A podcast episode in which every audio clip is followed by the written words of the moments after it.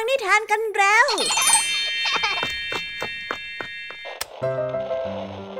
คุณกำลังรับฟังไทย PBS Radio ต่อจากนี้ไปขอเชิญทุกท่าน รับฟังรายการ นิทานแสนสนุกสุดหันษาที่รังสรรค์มาเพื่อน้องๆ ในรายการ Kiss Out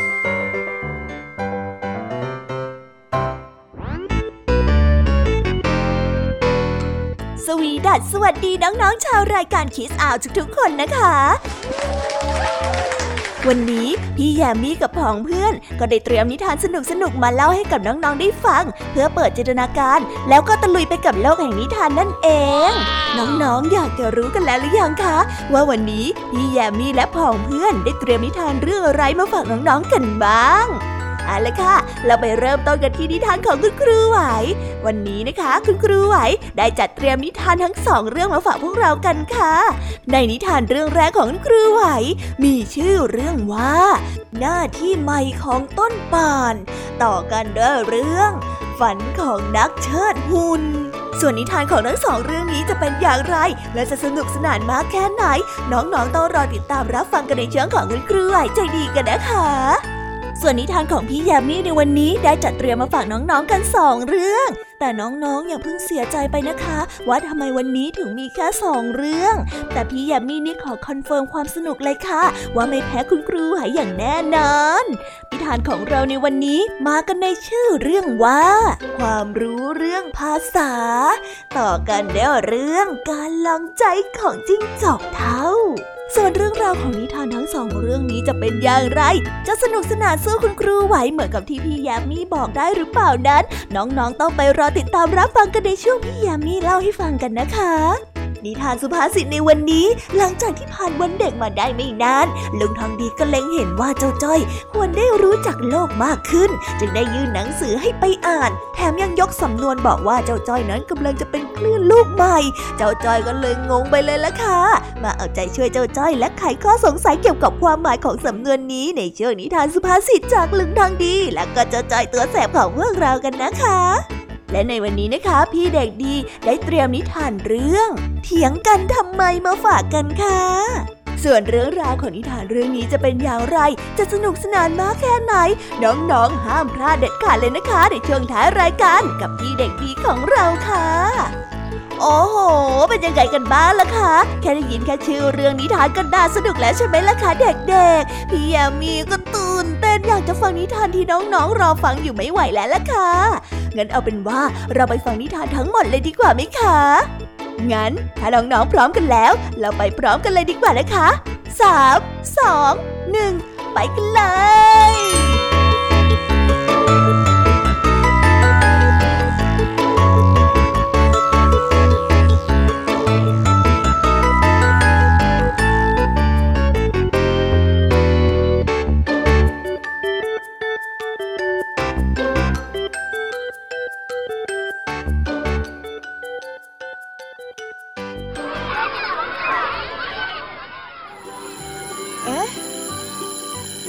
เสียงออดดังแล้ว อุ้ยต้องไปเข้าเรียนแล้วล่ะค่ะ ไม่รอช้า เราไปหาคุณครูไหวกันเถอะ ไปกันเลย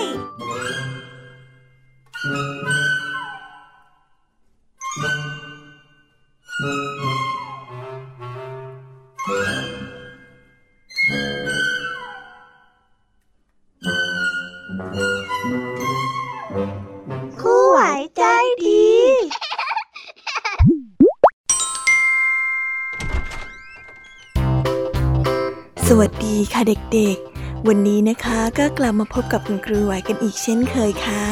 และแน่นอนนะคะ ว่ามาพบกับคุณครูไหวแบบนี้ ก็ต้องมาพบกับนิทานที่แสนสนุกด้วยกันถึงสองเรื่อง และในวันนี้คุณครูไหวได้จัดเตรียมนิทานที่แฝงไปด้วยแง่คิดคติสอนใจมาฝากเด็กๆกันค่ะ และในนิทานเรื่องแรก ที่คุณครูไหวได้จัดเตรียมมาฝากกันนั้น มีชื่อเรื่องว่าหน้าที่ใหม่ของต้นป่าน ส่วนเรื่องราวจะเป็นอย่างไร และจะสนุกสนานมากแค่ไหน เราไปติดตามรับฟังพร้อมๆกันได้เลยค่ะ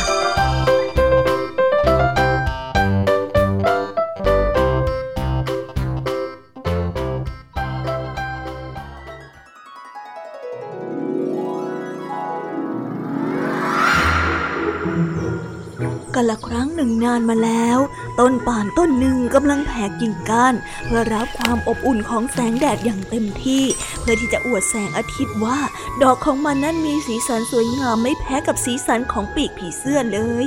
ต้นป่านมักจะได้รับคำชมเสมอว่า เป็นต้นไม้ที่มีประโยชน์ จะมีก็แต่ต้นเฟิร์นที่ขึ้นอยู่ข้างๆ มันเท่านั้นที่ไม่เห็นด้วย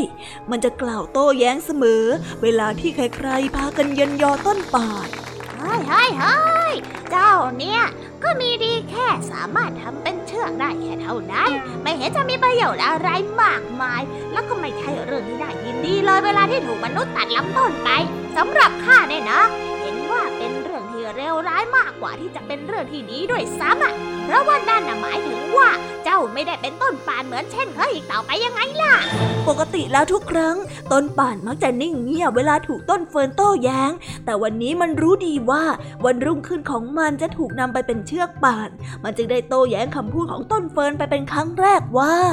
ไม่หรอกสำหรับข้าแล้วนี่ไม่ใช่จุดจบ เพราะถ้าข้ายังอยู่เช่นนี้ ก็คงได้แต่อยู่ไปวันๆไม่มีความหมายอะไร แล้ววันหนึ่งข้าก็คงจะแห้งเหี่ยวไปอย่างไร้ความหมาย แต่การที่ข้ากลายไปเป็นเชือกนั้น มันก็เหมือนกับว่านั่นคือการเริ่มต้นสำหรับหน้าที่ใหม่ของข้าและข้าก็จะทำหน้าที่นั้นให้ดีที่สุดยังไงล่ะ ต้นเฟิร์นยังไม่ยอมแพ้ ก็นั่นไง เจ้านะ มีแค่ความสามารถที่จะทำเป็นเชือกได้ เมื่อใดที่เขาใช้เจ้าจนขาดเป็นชิ้นเล็กชิ้นน้อย เขาก็คงจะทิ้งเจ้าแบบไม่ใยดี ต้นป่าได้นิ่งเงียบ มันได้เริ่มวิตกกังวลหลังจากที่ได้ฟังคำของต้นเฟิร์น แต่ต้นป่านก็ยังปลอบใจตัวเองว่าเขาไม่มีวันนั้นเป็นแน่ ไม่นะ มันต้องเป็นการเริ่มต้นใหม่สิ นี่ไม่ใช่จุดจบหรอกนะ มันได้รำพึงรำพันกับตัวเองเบาๆ วันรุ่งขึ้น ต้นป่านได้ถูกตัด ถูกเผาไฟ ถูกทุบ ถูกจุ่มน้ำจนกระทั่งมันนั้นเป็นเชือกป่านในที่สุด เวลาของเชือกป่านผ่านไปอย่างวิตกกังวล มันคิดถึงคำพูดของต้นเฟิร์นเสมอว่า หลังจากที่มันเก่าแล้วมันก็จะถูกทิ้งอย่างไม่ใยดี เชือกป่านได้เริ่มทรุดโทรมทีละน้อย ทีละน้อยจนกระทั่งมันขาดในที่สุด และก็เป็นเช่นคำพูดของต้นเฟิร์นที่มันถูกทิ้งอย่างไม่ใยดีจริง ๆ มันได้ถูกทิ้งอยู่ในถังน้ำรวมกับเชือกป่านเส้นอื่นๆที่ขาดก่อนหน้ามันอีกมากมาย จากที่มันเคยภาคภูมิใจและมีความสุขที่เกิดเป็นต้นป่านที่มีประโยชน์ มันคิดว่าเกิดเป็นต้นเฟิร์นที่ไม่มีประโยชน์อะไรเลยยังดีกว่า เพราะอย่างน้อยก็ยังงอกงามในป่า เชือกป่านได้แช่อยู่ในน้ำจนนาน จนกลายเป็นเศษเล็กเศษน้อย เหมือนเมื่อครั้งก่อนที่มันนั้นจะกลายเป็นเชือกป่านครั้งแรก จนวันหนึ่งชายชราได้หยิบมันขึ้นมาจากน้ำมันได้พบว่าที่มันเคยเป็นเชือกป่านเส้นใหญ่และหนา ตอนนี้ร่างของมันได้กลายเป็นเส้นได้เส้นเล็ก ๆ มันได้ถูกนำไปรวมกับเส้นป่านอื่น ๆ จนกลายเป็นผ้าลินินชั้นดีผืนใหญ่ มันได้หวนคำนึงถึงคำพูดของต้นเฟิร์นอีกครั้ง ผ้าลินินได้หัวเราะอยู่ในลำคอเบาๆ เรานี่ไม่น่าไปหวั่นวิตกกับคำพูดของสิ่งที่ไม่มีประโยชน์เลย ต้นเฟิร์นน่ะคงจะพูดไปเพราะว่าอิจฉาที่ทำตัวให้มีประโยชน์อย่างเราไม่ได้นะสิ ตอนนี้ต้นป่านไม่กลัวอะไรอีกแล้ว ความสุขของมันได้กลับมาอีกครั้ง มันได้เริ่มเรียนรู้ที่จะสร้างความสุขจากสิ่งรอบข้างเพราะจากที่มันเคยเป็นต้นป่าน มันก็กลายเป็นเชือกป่าน และได้กลายเป็นได้ป่าน และตอนนี้ได้กลับกลายเป็นผ้าลินินที่สวยงาม ต้นป่านได้คิดต่อไปว่า หลังจากนี้มันจะกลายเป็นอะไรได้อีก และมันได้รอคอยอย่างใจจดใจจ่อเมื่อวันเวลาผ่านไป มันได้ถูกแยกออกเป็นชิ้นเล็กชิ้นน้อย และกลายมาเป็นเสื้อผ้าที่สวยงาม มันได้ถูกส่งออกไปเป็นของขวัญกับภรรยาของบาทหลวงผู้หนึ่ง ทุกๆวันอาทิตย์ภรรยาของบาทหลวง ก็จะใส่เสื้อที่ทำมาจากต้นป่านไปโบสถ์ต้นป่านมีความสุขที่ได้รับฟังบทสวดและสรรเสริญพระเจ้า วันเวลาผ่านไปนาน จนชุดที่ทำจากผ้าลินินได้เริ่มสุดโทมอย่างเห็นได้ชัด ต้นป่านได้เริ่มใจเต้นระทึกอีกครั้งหนึ่งเพราะเวลาที่มันจะกลายเป็นสิ่งอื่นได้ใกล้เข้ามาแล้ว ไม่นานนักเสื้อผ้าเก่าได้ถูกนำไปแช่น้ำอีกครั้ง และมันพบว่าตัวของมันนั้นได้กลายเป็นแผ่นกระดาษ ที่นักกวีผู้หนึ่งกำลังรังสรรค์บทกวีที่ไพเราะ วันแล้ววันเล่าที่มันได้อ่านบทกวีมากมาย จนวาระสุดท้ายมาถึง มันพบว่ากำลังอยู่ในกองไฟ ต้นป่านได้หวนรำลึกเรื่องเก่าๆ และได้ยิ้มอย่างมีความสุข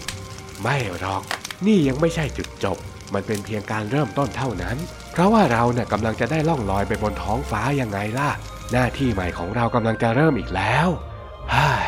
ฉันมีความสุขจังเลย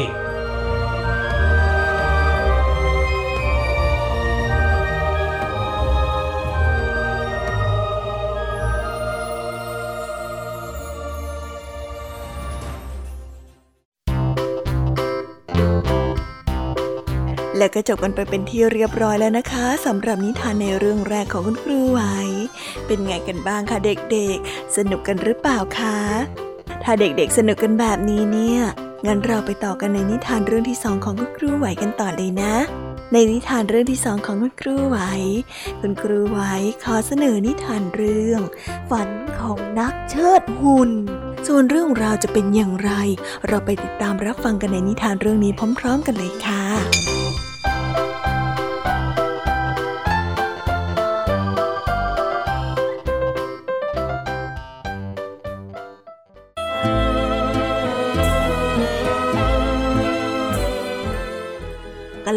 นึ่งนานมาแล้ว ชายผู้หนึ่งได้เดินทางเข้าไปในเมืองต่างๆ เพื่อแสดงการเชิดหุ่น ทุกๆทที่ที่เขาไปเปิดการแสดง ผู้คนล้วนแล้วแต่ให้การต้อนรับ และชื่นชมในการเชิดหุ่นของเขา ครั้งแรกที่นักเชิดหุ่นได้เปิดการแสดงขึ้นที่สถาบันนักประดิษฐ์ในเมืองโคเปนเฮเกน นักศึกษาในสถาบันแห่งนั้นต่างชื่นชม และชื่นชอบเทคนิคการเชิดหุ่นของเขามาก นักเชิดหุ่นได้ถูกเชิญไปเป็นอาจารย์ของสถาบัน เพื่อสอนวิธีการเชิดหุ่น และสร้างหุ่นให้กับนักศึกษาในสถาบันแห่งนั้น แม้ทุกๆวันที่ผ่านไป ดูเหมือนว่านักเชิดหุ่นจะมีความสุขกับการเป็นอาจารย์ และการเปิดการแสดงหุ่นละครเชิด ในส่วนลึกของเขาก็ยังปรารถนาที่จะเป็นเจ้าของโรงละครที่มนุษย์นั้นเป็นคนแสดงจริง ๆ ไม่ใช่เป็นหุ่นเชิดเหมือนที่เขาทำอย่างทุกวันนี้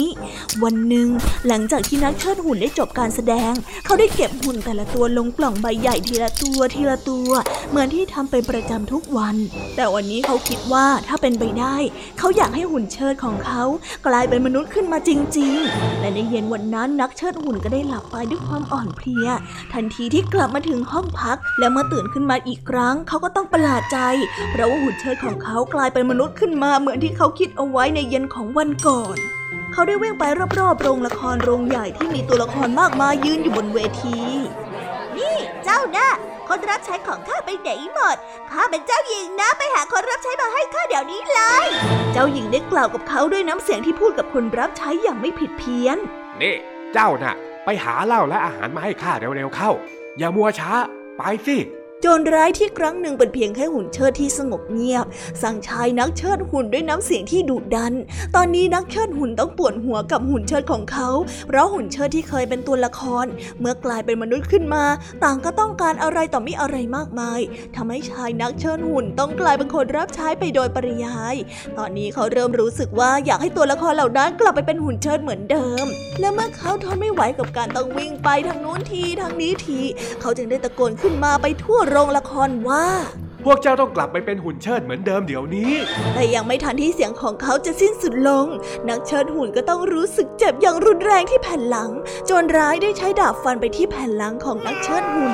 เราไม่ต้องการที่จะกลับไปเป็นหุ่นเชิดเหมือนเดิมอีก และตัวละครทุกตัวก็เริ่มเข้ามาทำร้ายเขา จนเขานั้นเจ็บระบมไปทั้งตัว และในขณะที่เขากำลังจะหมดสติ นักเชิดหุ่นก็ต้องสะดุ้งตื่นขึ้นมาแล้วพบว่าเขาได้นอนอยู่บนที่นอน ทั้งๆทที่ยังอยู่ในชุดของนักเชิดหุ่น โชคดีที่เป็นแค่ความฝัน เหมือนจริงมากเลย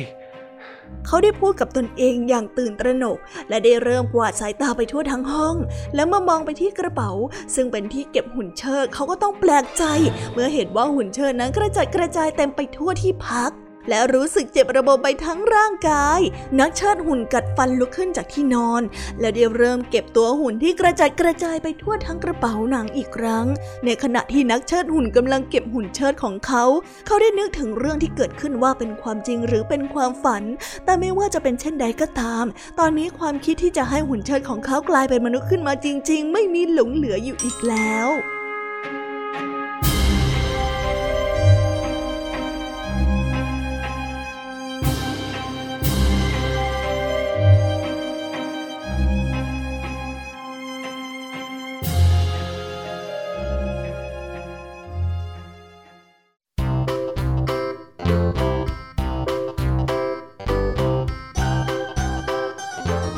แล้วก็จบกันไปเป็นที่เรียบร้อยแล้วนะคะสำหรับนิทานทั้งสองเรื่องของคุณครูไหว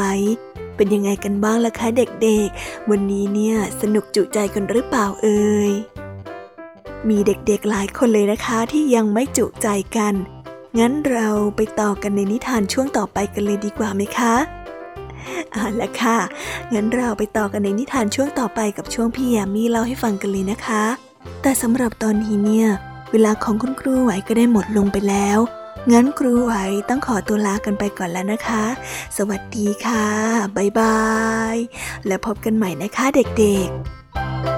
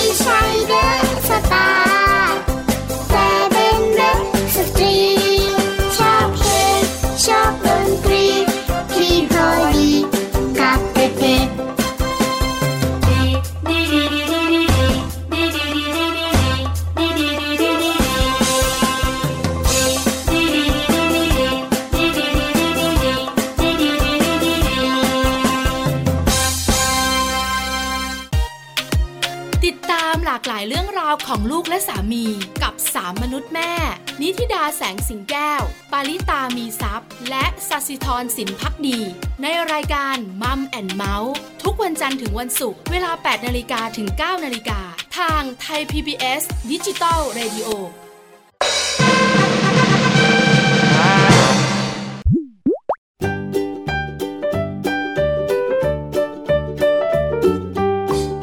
สวีดัสสวัสดีค่ะ น้อง ๆ ที่น่ารักทุก ๆ คนของพี่แยามีนะคะ ก็เปิดรายการมาพร้อมกับเสียงอันสดใสของพี่ยามีกันอีกแล้ว และวันนี้ค่ะนิทานเรื่องแรกที่พี่ยามีได้จัดเตรียมมาฝากน้องๆนนั้น มีชื่อเรื่องว่า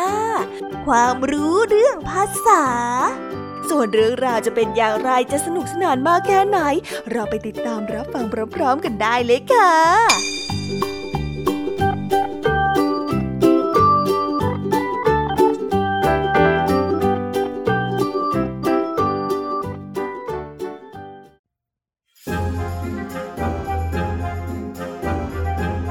กันละครั้งหนึ่งนานมาแล้ว ชายผู้หนึ่งคิดว่าลูกของเขานั้นเป็นคนที่ไม่มีความฉลาดเอาเสียเลย เขาจึงได้ส่งลูกชายไปเรียนต่างเมือง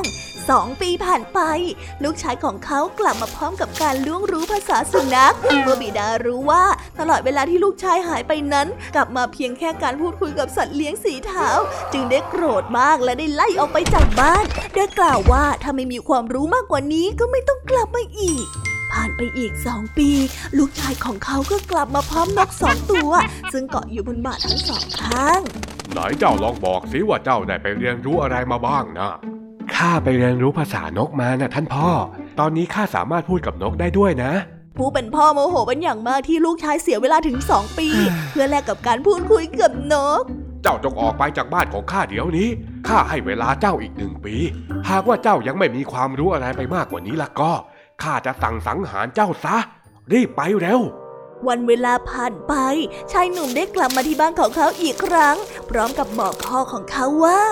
คราวนี้ข้ามั่นใจว่าท่านจะต้องชอบ เพราะว่าข้าน่ะสามารถพูดกับกบได้แล้วนะท่านพ่อ เฮ้ย พูดกับกบอย่างนั้นเหรอ พ่อของเขาโมโหมากที่ลูกชายไปเรียนวิชาที่ไร้สาระมาถึง 5 ปี จึงได้สั่งให้นักฆ่าพาลูกชายของตนเข้าไปในป่าเพื่อสังหาร ตามที่ลั่นวาจาเอาไว้เมื่อหนึ่งปีก่อน แต่นักฆ่าสงสารชายหนุ่มที่จะต้องมาเสียชีวิตด้วยเรื่องที่ไม่เป็นเรื่อง จึงได้ปล่อยเขาไป แล้วฆ่ากวางตัวหนึ่งเพื่อควักลูกตาของกวางไปยืนยันว่าได้สังหารลูกชายตามคำสั่งของเขาไปแล้ว ชายหนุ่มได้ออกเดินทางอีกครั้ง เขาได้เดินทางไปถึงปราสาทแห่งหนึ่ง เมื่อเขาได้เห็นว่าใกล้จะค่ำแล้วจึงมาขอพักค้างแรมที่ปราสาทแห่งนั้น หญิงชาราเจ้าของปราสาทบอกว่า จะให้ที่พักและอาหาร หากเขาสามารถไล่หมาป่าที่อาศัยอยู่ในปราสาทร้างชายป่าออกไปได้ มันได้ส่งเสียงหนวกหูรบกวนชาวบ้านทุกค่ำคืนมานานแล้ว ชายหนุ่มจึงได้ไปที่ปราสาทและได้เริ่มเจรจากับหมาป่า พวกข้าถูกแม่มดสาบเพื่อให้เฝ้าสมบัติที่ปราสาทแห่งนี้ แต่ถ้าเจ้าสามารถขนสมบัติออกไปได้จนหมด ก่อนที่พระอาทิตย์จะตกดินวันพรุ่งนี้ พวกข้าก็จะพ้นจากคำสาปยังไงล่ะ เจ้าน่ะช่วยข้าหน่อยได้ไหมชายหนุ่มจึงได้นำเรื่องราวนี้ไปเล่าให้กับหญิงชราได้ฟัง รุ่งขึ้นทั้งสองจะได้ช่วยกันขนสมบัติไปที่ปราสาทของหญิงชรา หลังจากนั้นชาวบ้านในละแวกนั้นก็นอนหลับกันอย่างสบายใจ หญิงชราจึงได้รับเขาเอาไว้เป็นลูกบุญธรรม พร้อมกับให้ครอบครองปราสาทแห่งนั้น วันเวลาผ่านไปชายหนุ่มได้ออกเดินทางอีกครั้ง คราวนี้เขาได้เดินทางมุ่งหน้าไปยังกรุงโรม ระหว่างทางเขาได้ยินนกสองตัวสนทนากันถึงเรื่องสันตปาปาทรงสิ้นพระชนเพราะอาการป่วย ชายหนุ่มจึงได้ไปที่โบสถ์เพื่อเคารพศพของสันตปาปา ในขณะที่บาทหลวงกำลังเลือกผู้ที่มีความสามารถพิเศษให้เป็นสันตปาปาองค์ใหม่ เมื่อชายหนุ่มไปถึง ทุกคนก็เห็นว่าชายหนุ่มนั้นแปลกประหลาดกว่าผู้อื่น เพราะว่ามีนกเกาะอยู่ที่บ่าสองข้าง และไม่ยอมไปไหน บาทหลวงจึงได้เข้ามาถามชายหนุ่มว่าท่านสามารถร้องบทเพลงสรรเสริญของพระเจ้าได้หรือไม่ หากว่าท่านสามารถร้องบทเพลงนี้ได้ พวกเราจะมอบตำแหน่งพระสันตะปาปาให้แก่ท่าน ท่านสนใจไหมล่ะชายหนุ่มไม่สามารถที่จะร้องเพลงสรรเสริญพระเจ้าได้ แต่ทว่านกสองตัวที่บ่าของตนนั้นร้องได้ จึงได้กระซิบบทเพลงให้กับชายหนุ่มได้ฟังทีละบท ชายหนุ่มได้เริ่มขับขานบทเพลงสรรเสริญพระเจ้าให้กับบัตรหลวงได้ฟังทีละประโยค เขาจึงได้เป็นพระสันตปาปาที่ร้องเพลงสรรเสริญพระเจ้าอยู่ในโบสถ์โดยมีนกคอยกระซิบบอกอยู่ข้างๆนะตั้งแต่นั้นเป็นต้นมา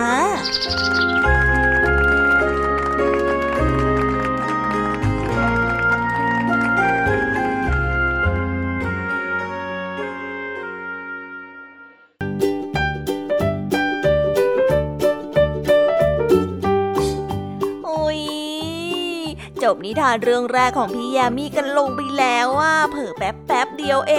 ง แต่พี่ยามีรู้นะคะว่าน้องๆออย่างไม่จุใจกันอย่างแน่นอน พี่ยามีก็เลยเตรียมนิทานแนวเรื่องที่สองมาฝากเด็กๆกันค่ะ ในนิทานเรื่องที่สองนี้ มีชื่อเรื่องว่า การลองใจของจิ้งจอกเท่าส่วนเรื่องราวจะเป็นอย่างไร และจะสนุกสนานมากแค่ไหน เราไปรับฟังพร้อม ๆ กันได้เลยค่ะ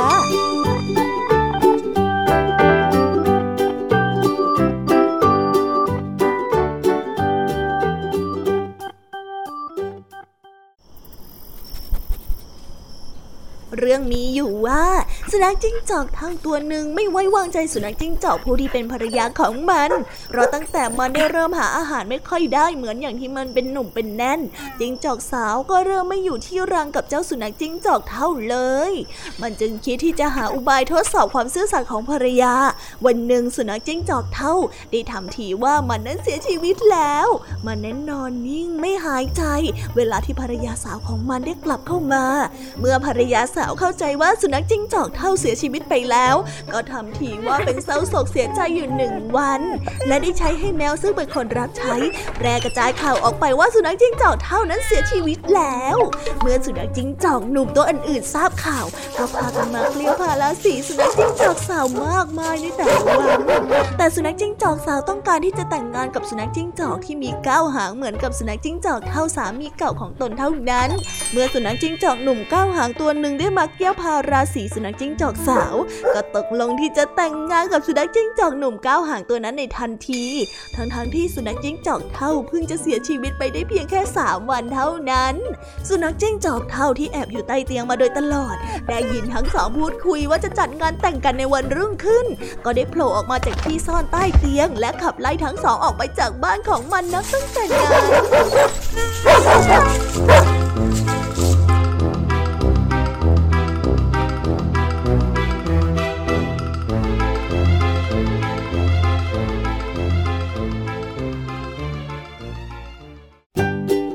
ว้าว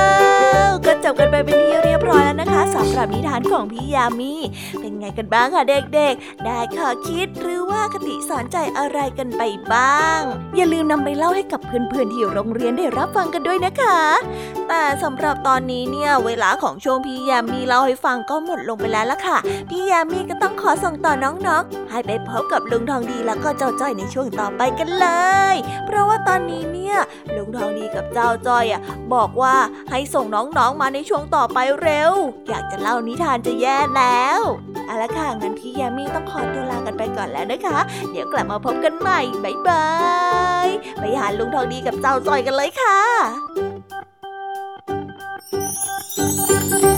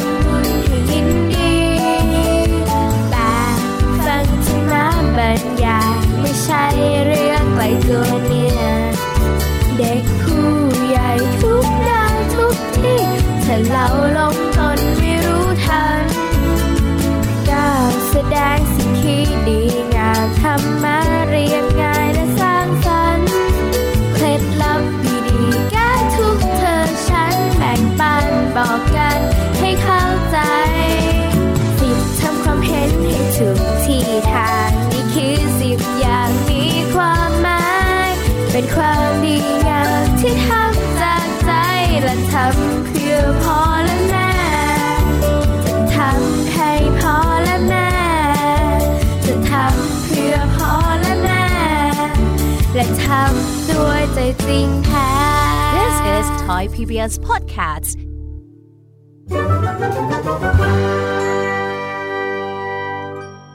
นิทานสุภาษิต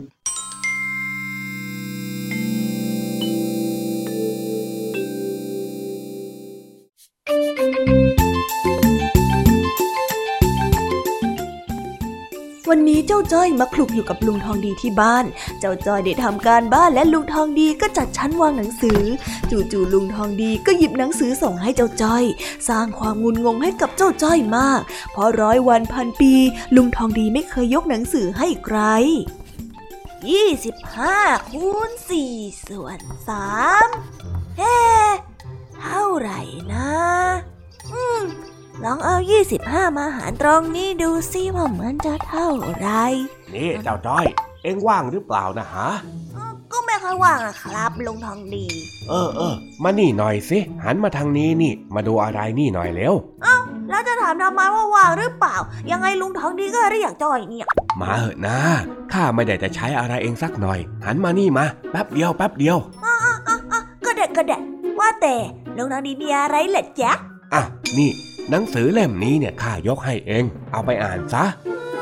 ลุงทองดีเนี่ยนะ จะยกหนังสือให้จ้อย นี่จ้อยฝันไปหรือเปล่าเนี่ย ฝันอะไรกันเล่า ข้าก็ยื่นหนังสือให้เองอยู่นี่ไง จะลองให้ข้าเขกกระบาลเองสักทีไหม จะได้รู้ว่าจริงหรือฝันน่ะเออเออเออเออมามามาไม่ดีกว่าจ้ะเออเรื่องจริงก็เรื่องจริง ลองพลิกอ่านดูซิว่าข้าให้หนังสืออะไรกับเองน่ะ ไหนไหนไหนไหนขอดูหน่อยสิ ตำราซื้อหวย เฮ้ยเฮ้ยเฮ้ยเฮ้ยสสงสัยจะหยิบผิดเล่มว่ะเฮ้ย เอาเอาคืนมานี่ก่อน นี่เอาเล่มนี้ไป มันต้องเล่มนี้สิ โอ้ปะโทลุงทองดีนี่นา แล้วนี่หนังสืออะไรเนี่ยหนึ่งร้อยอาชีพไม่น่าเชื่อ โอ้โลกเรามันมีเป็นร้อยอาชีพเลยเหรอลุง เป็นยังไง ถึงกับตาลุกวาวเลยละสิ นี่แค่ชื่อเรื่องยังน่าสนใจขนาดนี้เลยเนี่ยไหน ไหนไหนไหนขอจ้อยดูหน่อย มีอาชีพอะไรบ้างเนี่ย นักเขียน นักดับเพลิง นักดนตรีเฮ้นี่นี่นี่ไม่ช่างซ่อมเครื่องไฟฟ้าด้วยอุ้ยทำไมมีอาชีพเยอะจังเลยจ้อยคิดว่าคนเราเป็นได้แค่ครู หมอ ตำรวจ พ่อค้าแม่ค้าแล้วก็พระซะอีก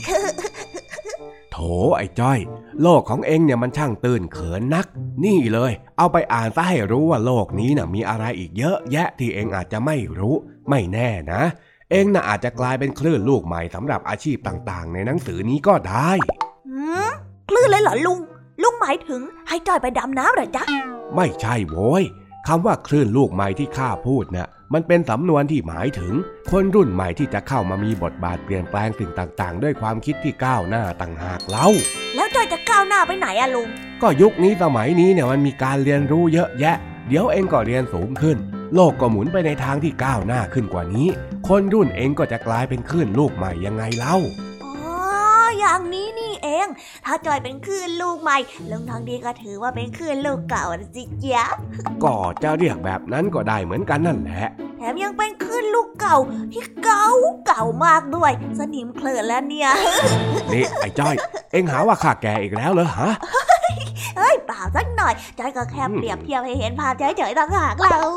แหมก่อนที่ข้าจะเป็นคลื่นลูกเก่าเนี่ยข้าเองก็เคยเป็นคลื่นลูกใหม่เหมือนกันนั่นแหละนะอุ๊ยอะไรจ๊ะล่ะจ๊ะล่ะจ๊ะไปไปไปไปเอ็งเนี่ยนะเสร็จธุระเรียบร้อยแล้ว เอาหนังสือไปอ่านเล่นยามว่าง แล้วก็กลับไปนั่งทำการบ้านต่อได้ไป จ้า ยังไงจ้อยก็ขอบคุณลุงทางดีที่ยกหนังสือเล่มนี้ให้จ้อยนะจ๊ะจ้อยสัญญาว่าจะรักษาเป็นอย่างดีเลย ไม่ต้องรักษาซะจนมิดชิด หยิบมาอ่านบ้างก็แล้วกันอะลุงทองดีชอบรู้ทันจ้อยอะ เดี๋ยวเดี๋ยวเดี๋ยววันข้างหน้าเนี่ยนะข้าจะแอบถามเองว่าเองรู้จักอาชีพไหนบ้าง ถ้าตอบไม่ได้แล้วน่าดู โอ้ยตอบได้อยู่แล้ว ระดับจ้อยเนี่ย อ่านวันเดียวก็หมดเล่มแล้วเนี่ย ไม่ต้องมาโม้เลยเองน่ะเฮ้เปล่าสักกันหน่อยจอยมาเดโมเออเดี๋ยวเดี๋ยวเดี๋ยวข้าจะคอยดู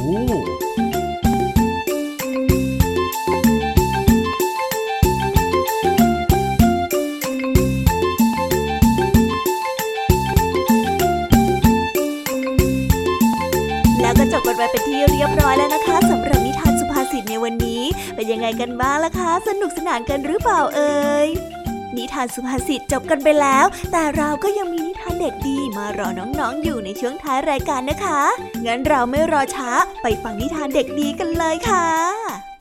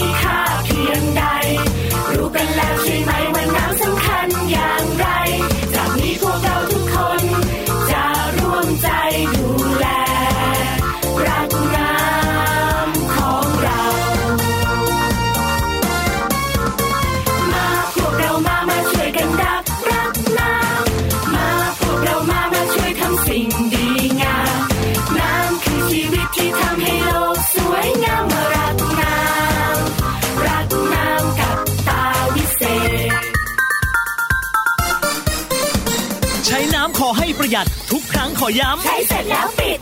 ซักผ้าล้างจานถูบ้านอาบน้ำขอย้ำใช้เสร็จแล้วปิด ล้างหน้าล้างมือล้างเท้าล้างรถขอย้ำใช้เสร็จแล้วปิด รดน้ำต้นไม้ใส่น้ำอ่างปลาย้ำชัดชัดๆว่า ใช้เสร็จแล้วปิด ปิด ปิด ปิดน้ำ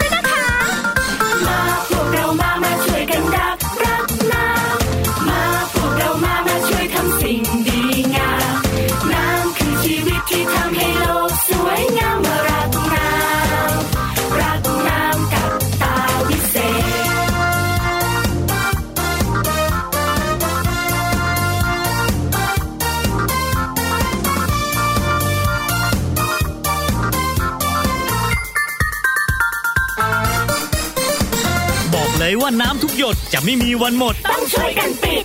ดื่มน้ำให้หมด ปิดน้ำให้สนิทจะไม่วิกฤตต้องช่วยกันปิด ไม่เหลือน้ำทิ้ง ไม่ทิ้งน้ำเสียบอกกันเคลียร์ต้องช่วยกันปิด เราคิดก่อนใช้เราใช้แล้วคิดใครลืมเรื่องสกิปให้ช่วยกันปิดปิดปิด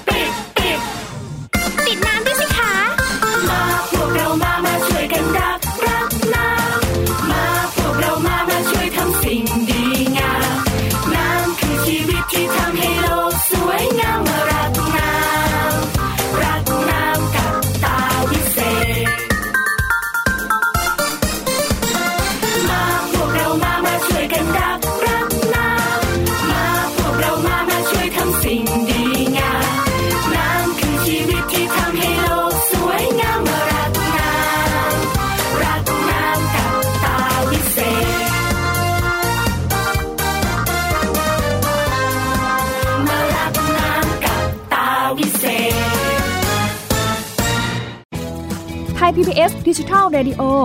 Infotainment for All สถานีวิทยุดิจิทัล จากไทย PBS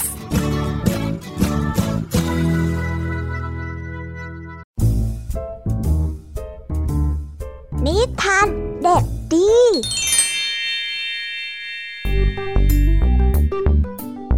สวัสดีครับน้องๆ วันนี้ก็กลับมาพบกับพี่เด็กดีกันอีกแล้ว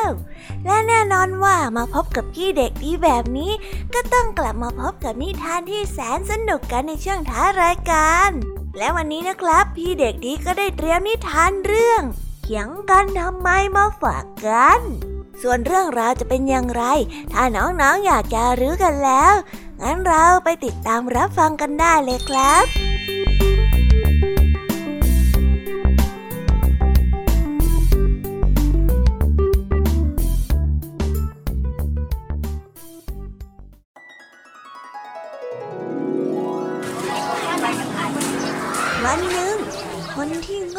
เบาปัญญาได้เดินแบกไม้ไผ่หลายลำมาถึงประตูเมืองแห่งหนึ่ง แต่ไม่สามารถที่จะแบกลำไม้ไผ่เหล่านั้นผ่านประตูเมืองเข้าไป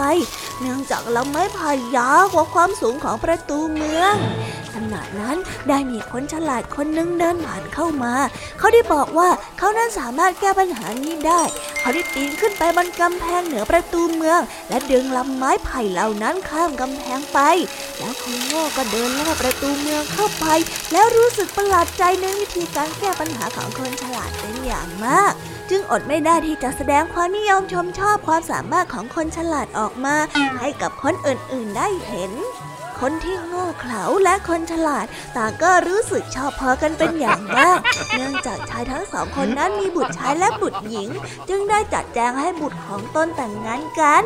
เมื่อคนที่โง่เขลากลับมาถึงบ้าน ก็ได้เล่าเรื่องราวที่เกิดขึ้นให้กับภรรยาของเขาได้ฟัง ภรรยาได้ถามบุตรชายของชายคนแปลกหน้า ที่สามีของตนได้พบนั้นว่าอายุเท่าไหร่ ก็อายุได้สองขวบพอดีเลยล่ะสิ คนที่โง่เขลาก็ได้บอกกับภรรยาไป ภรรยาของคนโง่เขลาได้นับนิ้วมือของตนแล้วพูดด้วยความโกรธขึ้นมาว่า ลูกสาวของเราเนี่ยอายุหนึ่งขวบลูกชายของเขาอายุสองขวบ ดังนั้นลูกชายของเขาก็จะมีอายุมากเป็นสองเท่าของลูกเรา เมื่อลูกของเราอายุได้ยี่สิบปี ลูกชายของเขาก็ปังเข้าไปสี่สิบปีแล้ว โอ้ข้าจะปล่อยให้ลูกรักของเราแต่งงานกับคนแก่ขนาดนั้นได้เชียวเหรอฉันทำใจไม่ได้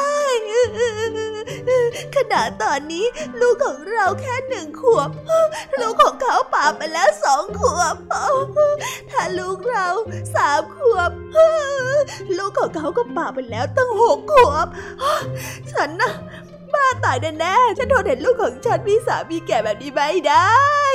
แล้วสองสามีภรรยาก็เดินเริ่มทะเลาะกกัน แต่แล้วเพื่อนบ้านอายุเกือบ 30 ปีคนหนึ่งซึ่งแต่งงานและมีบุตรได้เข้ามาถามว่า นี่พวกเจ้าทั้งสองคนทะเลาะกันเรื่องอะไรนะฮะภรรยาของคนที่โง่เขลาจึงได้เล่าเรื่องราวทั้งหมดให้กับเพื่อนบ้านคนนั้นได้ฟัง เพื่อนบ้านจึงได้กล่าวว่า แต่ว่าปีหน้าเนี่ยลูกสาวของเจ้าก็จะอายุได้สองขวบ ดังนั้น เธอก็จะแก่เท่ากับเด็กผู้ชายคนนั้นไปเองนั่นแหละ เจ้าคิดอะไรของพวกเจ้าเนี่ยฮะ เฮ้ย น่าปวดหัวจริงๆ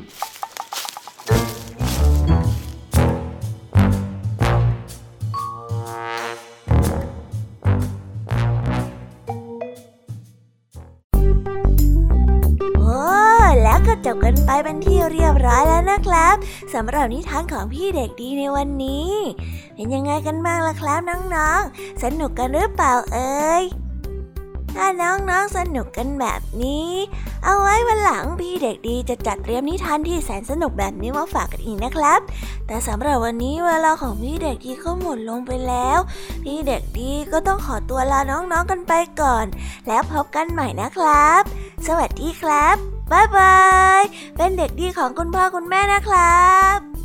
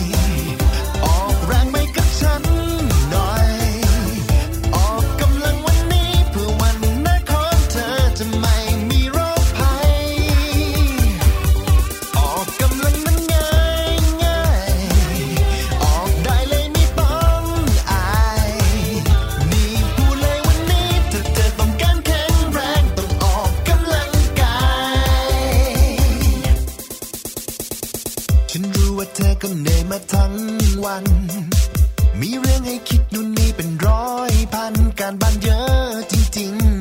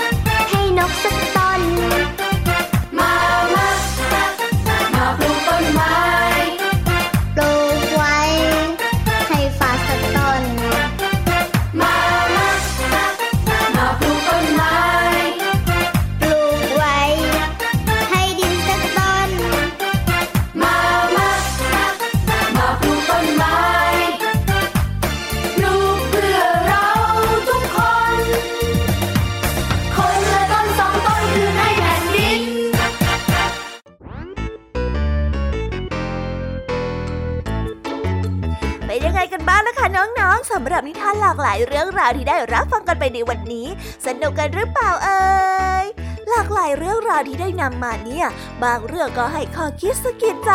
บางเรื่องก็ให้ความสนุกสนานเพลิดเพลิน แล้วแต่ว่าน้องๆเนี่ยจะเห็นความสนุกสนานในแง่มุมไหนกันบ้าง ส่วนพี่ยามีแล้วก็พ่องเพื่อนเนี่ยก็มีหน้าที่ในการนำนิทานมาส่งตรงถึงน้องๆแค่นั้นเองละค่ะ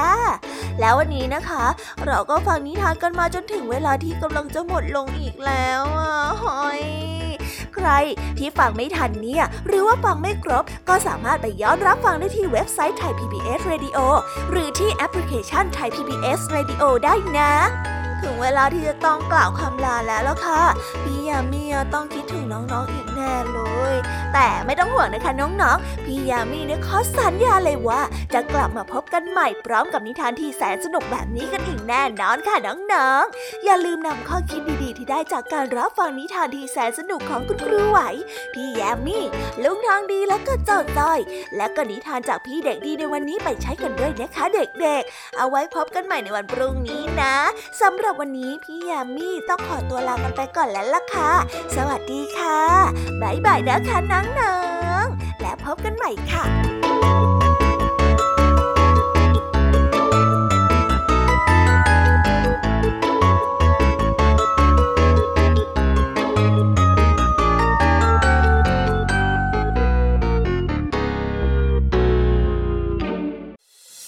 ติดตามรับฟังรายการย้อนหลังได้ที่เว็บไซต์และแอปพลิเคชันไทย PBS Radio ไทย PBS ดิจิทัล Radio วิทยุข่าวสารสาระ เพื่อสาธารณะและสังคม